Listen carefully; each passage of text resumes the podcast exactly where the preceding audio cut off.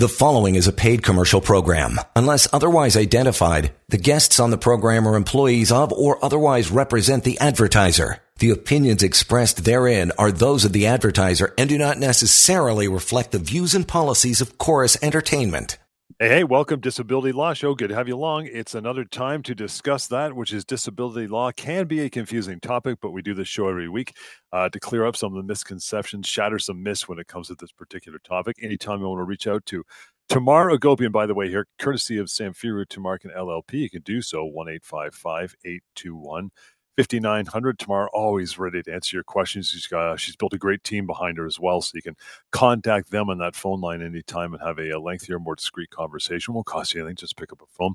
Email which we're going to get into shortly here is help at disabilityrights.ca and if you need and want to learn more quickly not wasting any time short easily non-legalese concise memos about ltd a variety of topics ltd uh, faq.ca ltdfaq.ca is the place to go. But Tamara, let's start off with a uh, week that was a matter you've been dealing with. How are you, my friend?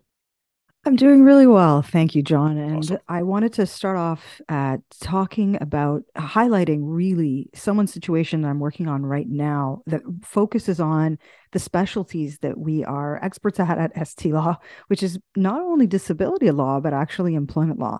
And you started off, you know, introducing our show and saying, look, disability law can be confusing. It can be that much more confusing, John, when you've got both issues happening at the same time and you're thinking, okay, where do I go?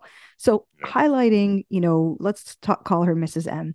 Uh, Mrs. M came to uh, our firm to have an employment consult actually uh, a couple years ago now, and she and I had a lengthy discussion about her employment situation. And the long and short of it was this: she was put off work by her medical team, both her doctor and her treating psychologist, as a result of mental health issues that she developed by having a, a poor work environment. I don't want to go so far as to say that it was toxic, but certainly she was having some stressors uh, along with dealing uh, with different, you know, issues at work, demands at work, particular manager that she had to deal with, a variety of things. Anyway, long Mhm. story short, she is put off work, medically supported, and received short-term disability benefits, and for a brief period of time, actually transitioned to long-term as well. In that time frame, she is feeling better. She's had enough space and time. And so she broaches the idea of returning back to work with her own medical team. This is, of course, music to the to the ears of the disability insurer. And she progressively starts to return to work. But it's very gradual, very slow and steady.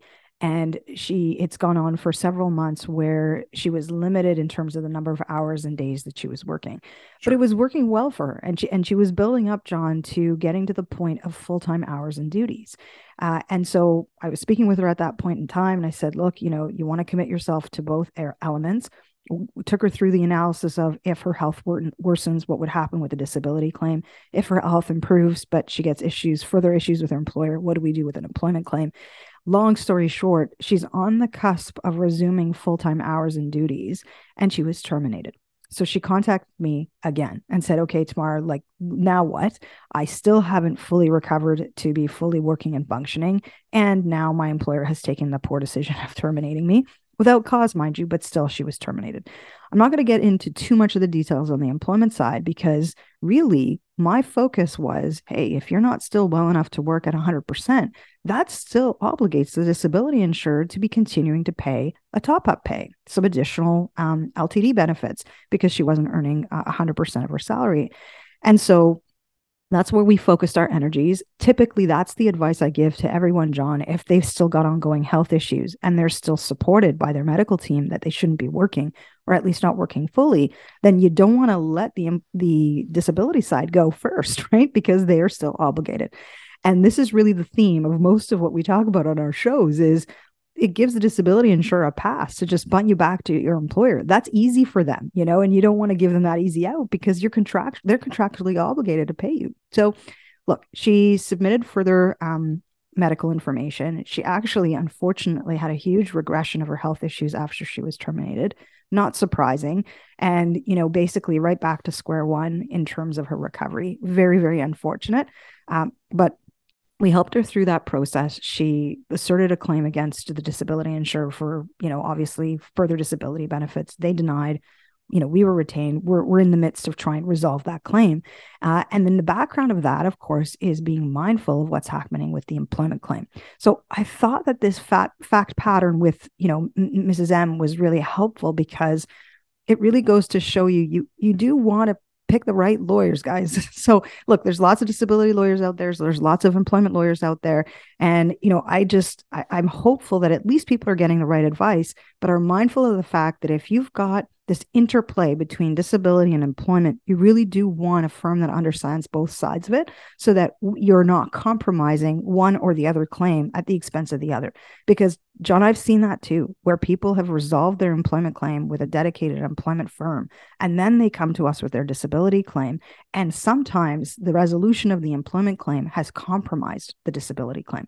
And I don't want to see that happen to anyone because I really do think that the disability insurers have a very knee jerk type fallback reaction to say, hey, this is an employment problem. And they like to point the finger back to the employer. Um, and we talk about that a lot on the show as well about workplace situations triggering mental health events and the disability insurer resisting those kinds of legitimate disability claims.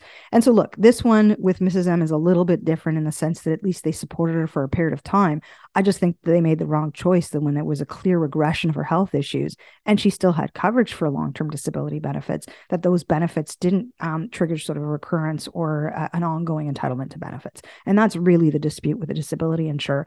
But I can tell you, I've had meaningful conversations with their lawyer already. All of that is confidential, of course, but my expectation is we're going to get a resolution really, really soon. Another reason why you always make that call, right? Tamara and team always ready to, to tackle your situation, maybe insurmountable to uh, to us, those the uninformed, but there's always answers, and you got to get the get the pros on your side at one eight five five eight two one fifty nine hundred exactly how you do that on the phone and help at disabilityrights.ca. Let's get to our first email uh, Tamara. This one coming in from Joe. We'll get Joe first. Says, Hey, Tamara I'm really frustrated with the advice I'm getting from my union. I know your firm represents lots of teachers, so I thought I'd reach out in an email first. My LTD benefits are getting cut off next month because the insurance company is claiming I can work from home, doing a totally different job than teaching. The union is saying I need to appeal before I can start a legal claim, but I was also told that I was not likely to be successful with my appeal since working from home is now a real option provided by many employers. My doctors are still supporting I can't work. What should I do? Joe. Shout out to the teachers. You know, I uh, they do great work. Lots going on right now with teachers across the country. Uh. And I'm glad that Joe reached out. Okay, because John, this idea that he's being told that he needs to appeal, you know what I'm going to say, but let me say it again. Okay, he's he's being told to appeal, and that the chance of success is low guys it's always low okay? The the let's unpack this. The appeal process is a process that's conceived of by the insurers. This is not something that you will see in your policy your disability policy.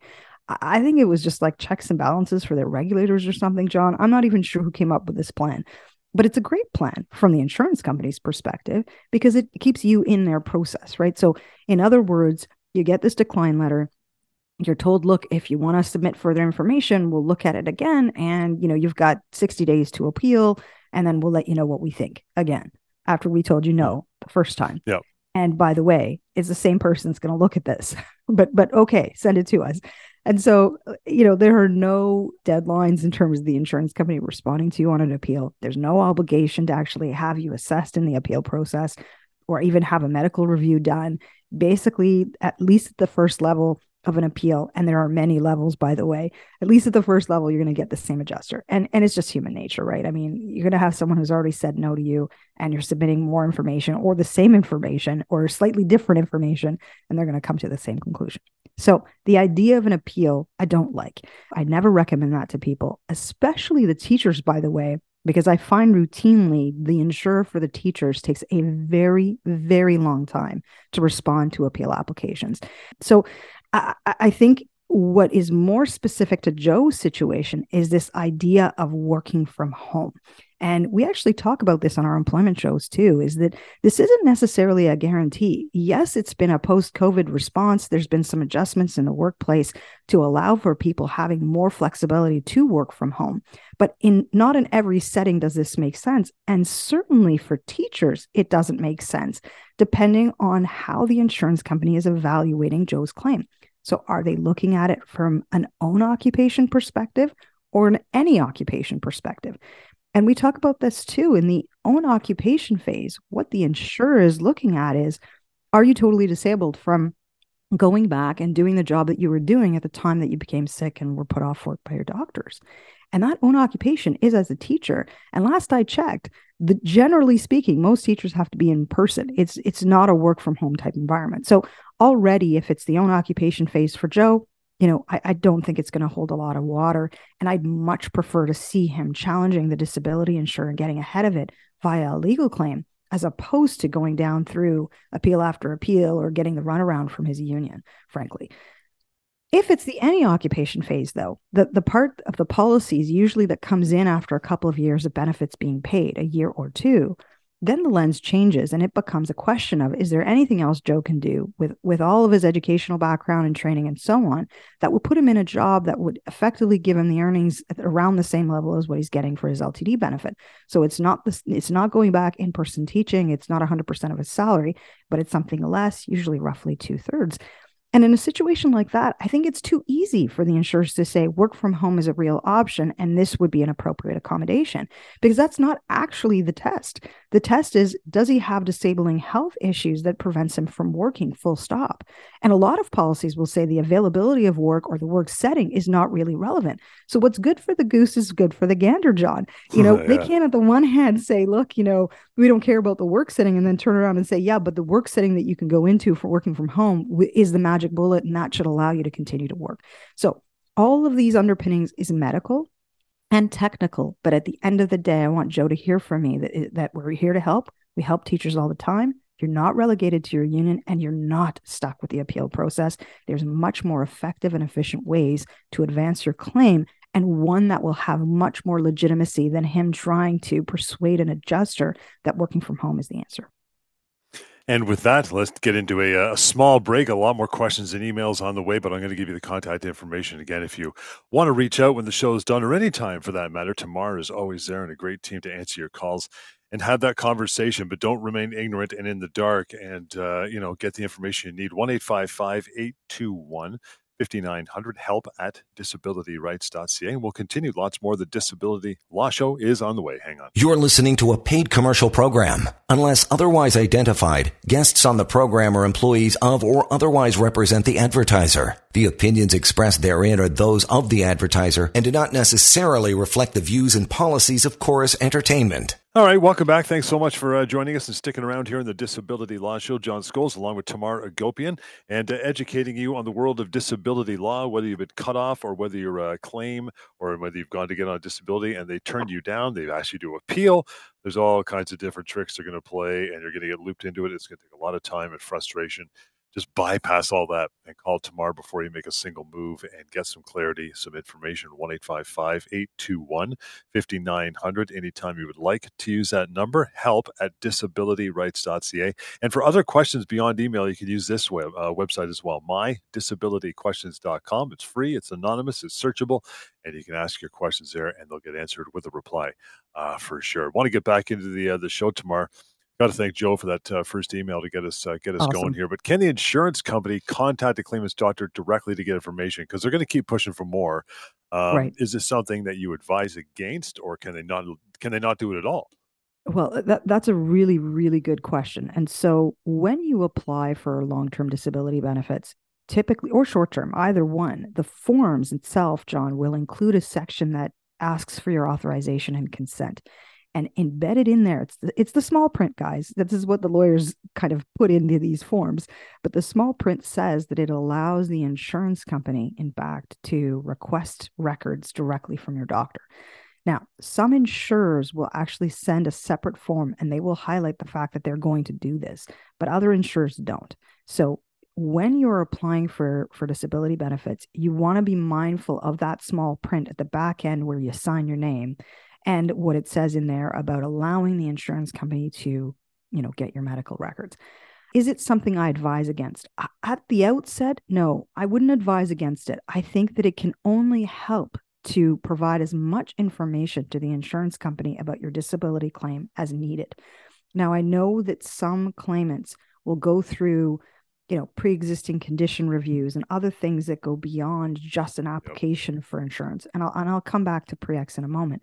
But just in the context of allowing the company to do that review if they need to do it in order to make a decision on your claim then i really don't see limiting that access. Where it becomes a little bit more unadvisable perhaps could be in uh, context where they're you know punching above the, their weight which is what insurers like to do. In other words seeking documentation and information that goes far beyond what the claim actually is for or what the basis of the disability claim is. So you know let's say you're advancing a mental health condition um, you know you've provided all treatment records from your family doctor and you're treating mental health practitioner psychiatrist psychologist what have you.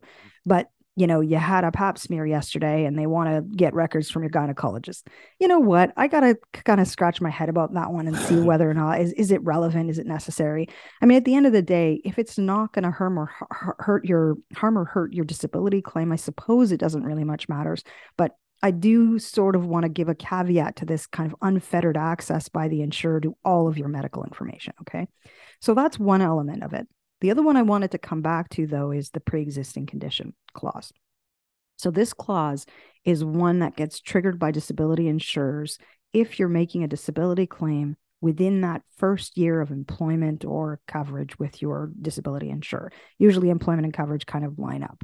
Um, and so, it's a clause that says if your disability that for which you're seeking, you know, benefits for today relates to a health issue that existed previously, either before you started that job or in some period of time just after you started that job, then we as disability insurer will investigate that period of time, see whether or not those health issues are connect- connected medically. And if they are, we can trigger this clause to deny your disability benefits. Very harsh clause, but one that people should be aware of because it then requires your insurer, your disability insurer, to seek medical information beyond the period of time or the issues for which you are seeking benefits today. So think about what most clauses, disability clauses for pre-ex say. Some will say like the three month window before before you started this this job. Sometimes that could be a year before the actual disability claim that you're making. I know the timing seems a little confusing, folks, but bear with me for a moment. If you're claiming a disability benefit, let's say today, this month, um, and your you know contact information with your doctor is current and everything is is up to date those are the records typically that the disability insurer will want to see or request or review to make a decision on your claim. But when they're doing a pre-existing condition review that takes the time frame right back to months before and sometimes years before to, to consider whether or not it's connected medically it can be jarring for people to say, hey, you know, this is not what I'm claiming disability benefits for. You know, why do they need to see all this medical information? Look, adjusters are box checkers. They want to satisfy themselves that they can't trigger this technical clause. And if there's nothing to be concerned about, then I'm not concerned about them doing that review. But you should also think about if there is no medical connection. So if there's a disconnection between the two health issues, you might want to just get your doctor to write a little note about that. So, yeah. on top of everything else, if you're going to authorize the insurance company to go back and look at other medical information, fine. You know, they may be entitled to do that. Either way, they may be inclined to decline regardless if you don't allow for that to happen but you might want to just get ahead of it and have your doctor write something saying hey you know that broken wrist for which she had you know uh, you know painkillers a year ago that's totally unrelated to the back issue that she has now for which she's taking painkillers. Different ones by the way. So if they're medically disconnected uh, then it's always helpful to have medical support for that Hope that answered uh, that question. Want to get to uh, to Manny. Manny has used the email, which you can use anytime. We'll try to answer as many as we can on this show every week. It is help at disabilityrights.ca. Manny says, Hello, I've been off on disability for approximately one and a half years. I plan to retire when I'm fit to return to work. My disability case manager from the insurance company asked me whether I plan to return to work or retire. Should I share my plans with her? You know, this is an interesting one. I actually chatted with James about Manny's email. Um, you know, my colleague James, who does uh, some yep. of the other uh, you know shows with us, And, you know, his view of it was that, you know, I don't think that the insurance company is really entitled to this information unless it could have a potential impact on your disability claim. And I tend to agree. And I hate to be deferential with my with my buddy James there, but it but it's true. Uh, because like I said in my response to the medical questions, you know, insurers like to get lots of information because with that information, they can try and find opportunities to close your claim sooner than later. And retirement was is one of those that could potentially um, trigger some consequences to your LTD claim. For one, some disability policies will say once you elect to retire, quote unquote, that brings to an end your coverage for disability benefits. Some insurers interpret that to mean that you're not entitled to further disability benefits. It's not necessarily the case, but again, we're talking technical legal information or language that's in these disability policies. And I would hate for Manny to get his claim cut off or ended prematurely because he decided to be forthcoming and share this information with the disability insurer mm-hmm. when it didn't need to be shared. So that's one element of it. The other element of it is some disability policies also have a section that says, you know, we can deduct what you might receive by way of a pension once you retire. And we've had lots of discussions in our t- on our team about, you know, is the insurer actually entitled to that pension deduction? All policies have some technical language around it with whether or not that, you know, deduction can occur. But generally speaking, whether it's relevant to the insurer to know that you've retired, I think that's where you want to be careful because if they're entitled to a deduction or a credit, then they will typically have in their documentation to you information that says you are obligated, Manny, to tell us if you're coming into other sources of income like a pension or CPP disability is another big one, then you're obligated to tell us that you're receiving this, this kind of income or other sources of income support because we need to calibrate that with what we're paying you month over month as a long term disability benefit. So, look, I think that Manny should understand what his rights are. I think he really does want to see the nitty gritty details in his policy around is there anything in there about retirement or pension or offsets? If he's not sure, you know, we're only a phone call away. Happy to look at it. probably give him an answer in five minutes, um, if not less. But I think this idea of disclosing more information to the insurer than they're than they're entitled to, I fall back to my initial comments of what I was saying, which is they're not necessarily entitled to this information unless it can actually have an impact on your entitlement to disability benefits. Manny, thank you so much. You want to follow up with a phone call? Simple to do if you don't know already 1 821 5900. There's also another uh, website we often talk about on the TV show as well, Tamara, you and I. That is mydisabilityquestions.com. This one's a beauty because similar to an email, you can write your questions in, they get sent to Tamara and her team. But it's also got a searchable database, meaning that a, a question similar to yours may have been penned and uh, sent along ahead of yours. So it can save you some time if it's similar enough that you can just look at it, read it, and look at the following uh, following answers following that particular question. If not, feel free to use it. MyDisabilityQuestions.com. Got one here. Uh, kind of anonymous post says, "Why do some LTD providers once approved for CPPD, which we all know is a much harder uh, test to pass versus LTD, still keep asking for updates every month, whereas some people they totally stop bothering?" I was fortunate, got approved for CPPD, and it's been over six months, and I haven't heard from the LTD insurer. I still have one year before I hit the occupation point. So uh, I was surprised that they haven't bothered me in such a while. Do other factors, such as if you have a taxable versus non taxable LTD, come into play? I have a non taxable LTD, by the way. That's a lot of good questions in there. So yeah, let's try and time. tackle them one by one.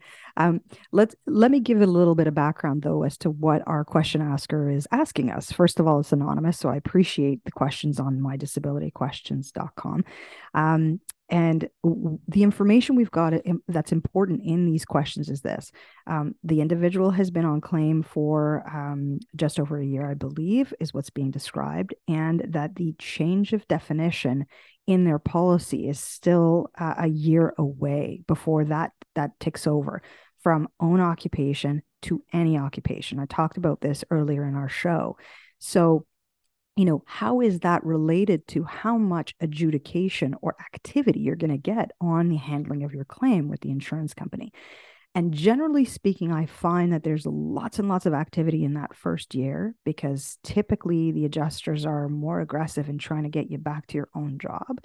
Then there might be a bit of a lull But then there's lots more activity around the time when they're trying to close out the claim after the two year mark or just before the two year mark ticks over. At that point in time, the insurance company has to do their review as to whether or not you're going to qualify past that two year mark. So it's that point where they might do an analysis of your transferable skills, in other words, your education, training, and experience. They might actually have you assessed or do a medical review. They certainly will ask for medical updates. And if not, you should provide them, by the way. And they'll consider other factors like whether or not you're approved for CPP disability, even though they won't tell you that that's a factor in their decision making. It generally is um, because to the question asked was, you know, it's a much harder test to meet. It is. CPP disability has a test that says if you're severe and if your disability is severe and prolonged, you qualify. And in this instance, this individual has qualified. And in my mind, that test is much harder to meet than if you're totally yep. disabled from any occupation. Mm-hmm. So look, does all of this take get taken into consideration? Absolutely. But generally speaking, disability benefits are a month to month benefit, John.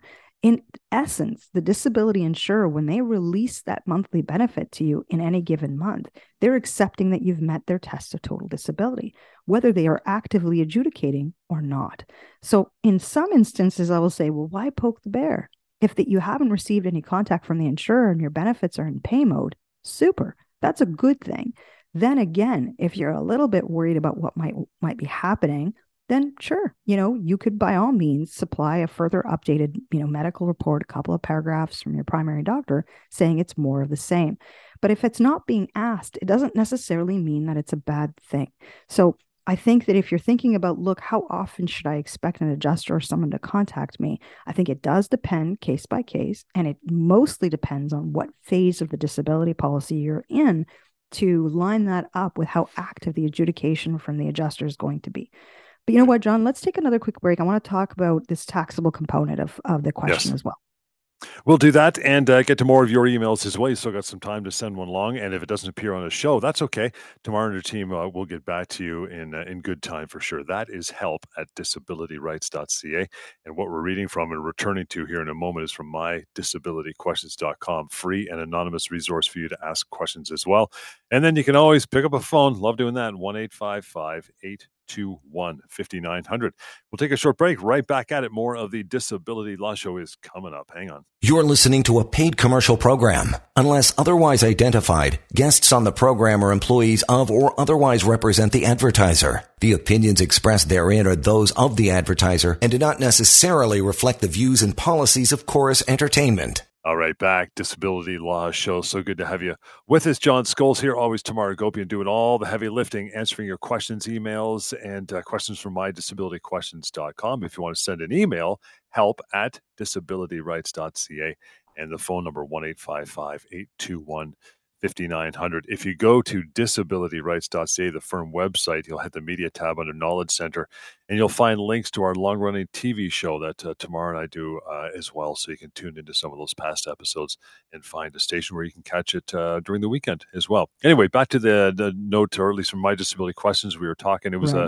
a, a lengthy one, but brought up several good points, uh, Tamara, about LTD and CPP, which is Canada Pension Plan Disability and also this factor as well with the insurer and the taxable part of it as well. How do you navigate that? Yeah, so it's interesting. The some disability policies are taxable and others are non-taxable. And we often get questions around the taxability of it. And the long and short of it is, look, if you're paying the premium, it's it's in one category. If you're not paying the premium or your employer is paying the premium, it's in another category. And it becomes fairly clear which category you're in right from the start. The insurer will actually tell you when they approve your claim that this is the monthly amount that you will receive and it will say just below it whether or not there's tax treatment for your disability benefits. And that typically doesn't change at all through the life of your policy. And also, it doesn't change at all if you initiate a legal claim.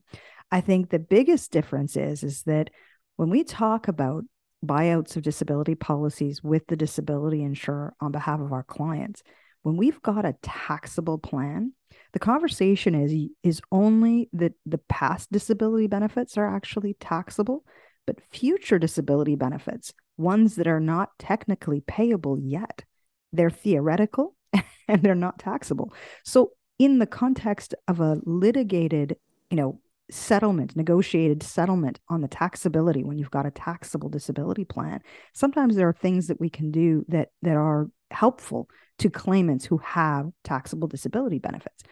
But the question here, I think, was relating to whether that influences the disability insurer's decision making on how actively they adjudicate your claim.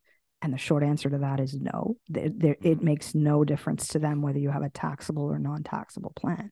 But more importantly, is there an impact or relationship with CPP disability on taxability? And yes, there there is an impact. CPP disability is a taxable benefit. So you will be receiving a monthly amount and then it will be reduced for tax purposes. Now, if you've got the disability tax credit, this is also Service Canada, same umbrella as CPP disability, same test as well, folks. Then you can get some of that taxation back. I'm told.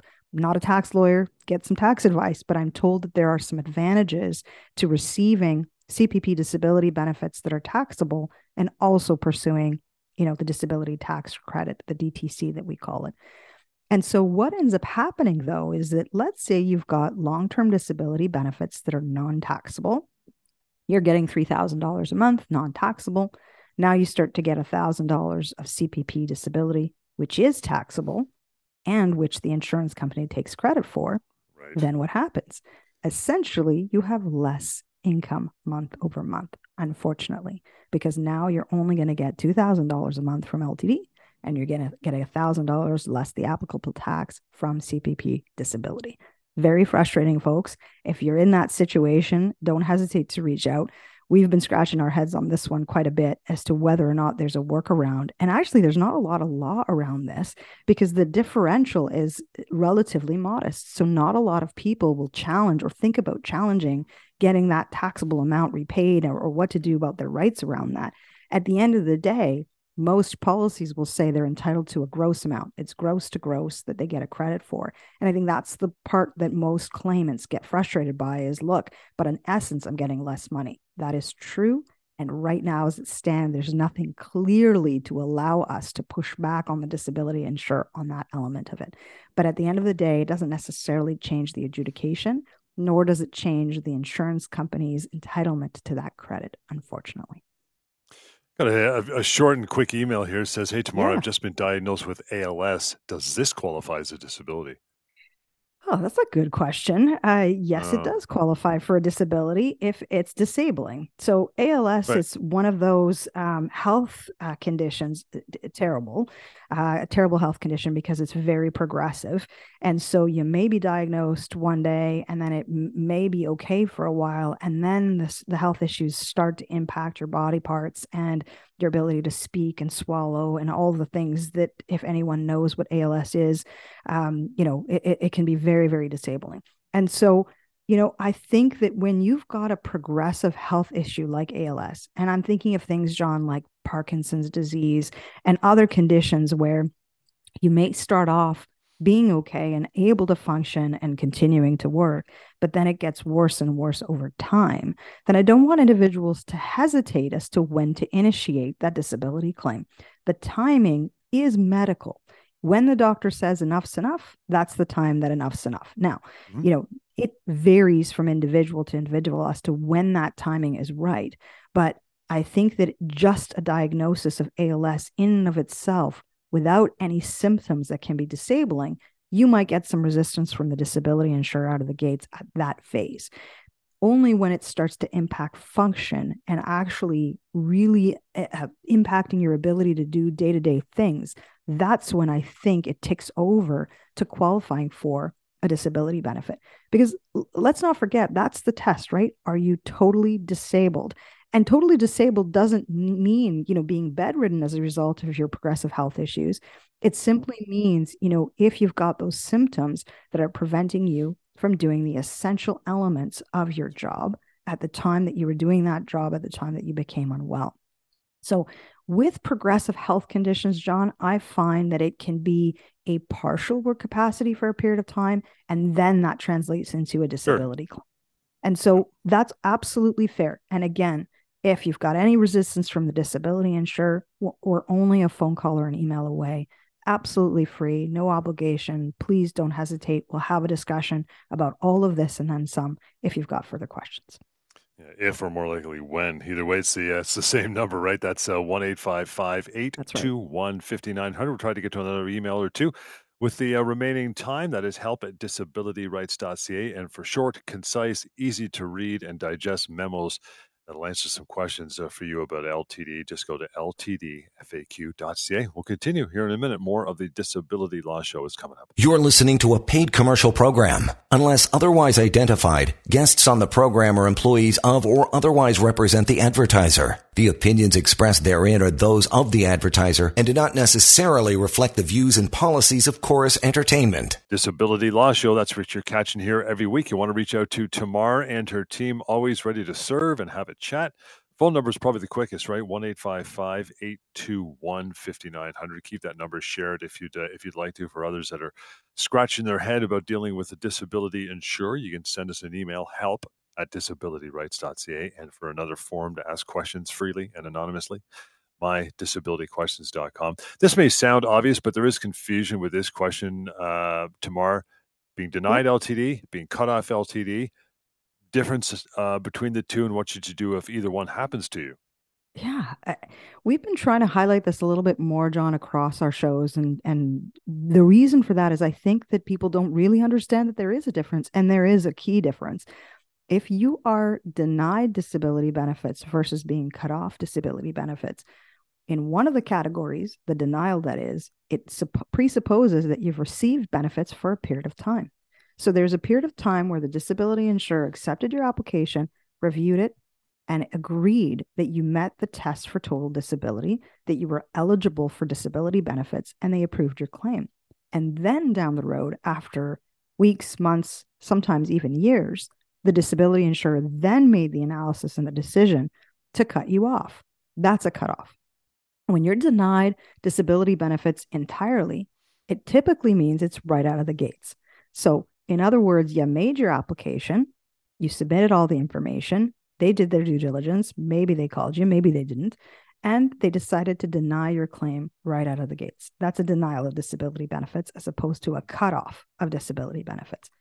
Here's the thing though either way, whether you're denied disability benefits or cut off disability benefits, if your doctor is still supporting that you're not capable of working, the moment that you receive that denial or cut off, you have an entitlement to start a legal claim against the insurance company.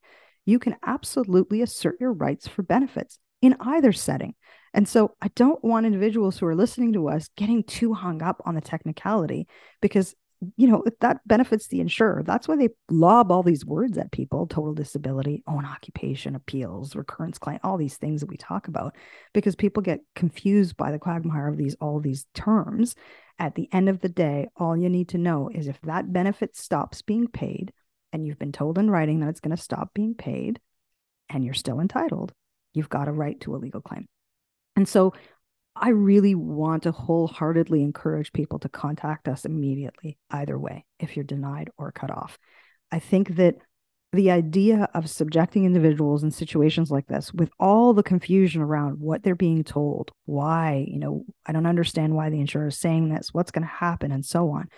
We like to be there to support people with information, talk to them with about options, and certainly discourage the idea of going down through that appeal process that we talked about at the top of the show. The challenge with the appeal process is that it it's meant to frustrate. Okay, John, and and we don't talk about that a lot, but a lot of people become exasperated. They are so tired after dealing with the disability insurer so much that they just walk away and they just leave money on the table and they don't challenge the disability insurer on the underpinnings, the basis for why either their application was denied or their benefits were cut off down the road. And so I really, really don't like the idea of people still being in that process and having to deal with ongoing health issues. Because the very next call, hopefully, is one with you, with your doctor to say, "Hey, this has happened. I think that I need some further medical support, and you know, if you've got a mental health condition, perhaps it's triggered something as well being denied for benefits. And you want to make sure that you've got that support system there, not only from your family, but your med- medical team as well. So it's helpful to get your, your doctor to comment on and explain what's happening from a health perspective around the time when the disability insurer may have made the wrong decision to cutting you off or denying your claim out of the gate. So, look, you should continue with all your your treatment providers, all your prescribed treatment, see your doctor, but I really do think that it is absolutely the right time to get some advice. It's free. You can contact us at any time. Uh, we'll talk to you however long or however many times that you need, or not at all. Not at all if you don't want to. This is why we talk about all the different resources that we have on our websites. You know, in mydisabilityquestions.com, which is totally anonymous. But it, but inform yourselves because it is to the greatest advantage to the disability insurer if you simply choose not to pursue them for what you know they otherwise are banking on right? That's what they want to do john is they want to cut off the claim. They want to make it sound like they're right and have you persuaded by that or persuade your doctors that that's the only answer and that's the end of the line. And so you should then force yourself either to return back to your work or some other work setting and compromise your health in the circumstances. And to me that just doesn't sit well which is why I do this week in and week out, is to help people who have disability claims that really need to be advanced within the process of the legal claim. Let's get to uh, one more quick email before sure. we wrap this one from Schofield. Not sure if it's John Scofield, the jazz player. That'd be awesome if it was. But that would be awesome. Um, yeah, right. Uh, I've been on. Uh, I've been off on disability for over a two-year mark. Recently, my case manager was terminated from their position, and a replacement has taken over for about a month. Will my benefits automatically be cut off with the new person? So far, the insurer has made no attempt at contacting me. Pay is supposed to be in this coming week, but I'm thinking not. What is the usual result when this happens? Thanks in advance. Well, I appreciate the email because, you know, I actually like the idea of maybe the adjuster being terminated. I'm not sure if, if Schofield meant like termination from employment for poor conduct or whatever the heck, but look, um, from his perspective, the disability benefits should continue. There's no reason why, you know, if your adjuster changes from one to another, that it should impact your benefits at all whatsoever. The only thing I've seen, sort of in my experience, so anecdotally, I've seen that mm. sometimes when a new adjuster is on a file, they tend to take, you know, they say fresh eyes, but really they tend to take a more aggressive approach, perhaps, than a prior adjuster that you might have had a relationship with for some time. So that's the only other thing that I would put in, you know, in his on his radar is that that change could, you know, reignite more active adjudication. But for the time being, there's no reason why he shouldn't rely on the fact that his benefit is going to continue to be paid. And they the insurer can't just willy-nilly stop your payments, by the way. They have to actually give you some warning. They have to put it in writing to you. Um, and if you're all of a sudden not getting your payment, you know, there's many phone numbers you can contact them and say, hey, why why did I not get my monthly benefit? Um, you know, call them right away and make sure you get that sorted. Uh, but at the end of the day, the fact that your adjuster has changed in and of itself shouldn't bring your disability claim to an end. If it does, please do give us a call. Quick and dirty. Love the answer. That's where we're going to leave it. Now you can reach out to Tamar on your own terms, on your own time. 1 821 5900. That email is help at disabilityrights.ca. And for any other questions, you can go to mydisabilityquestions.com. Love having you with us for the hour. Appreciate that. And we'll pick it up next time right here on the Disability Law Show. The preceding was a paid commercial program. Unless otherwise identified, the guests on the program are employees of or otherwise represent the advertiser. The opinions expressed therein are those of the advertiser and do not necessarily reflect the views and policies of Chorus Entertainment.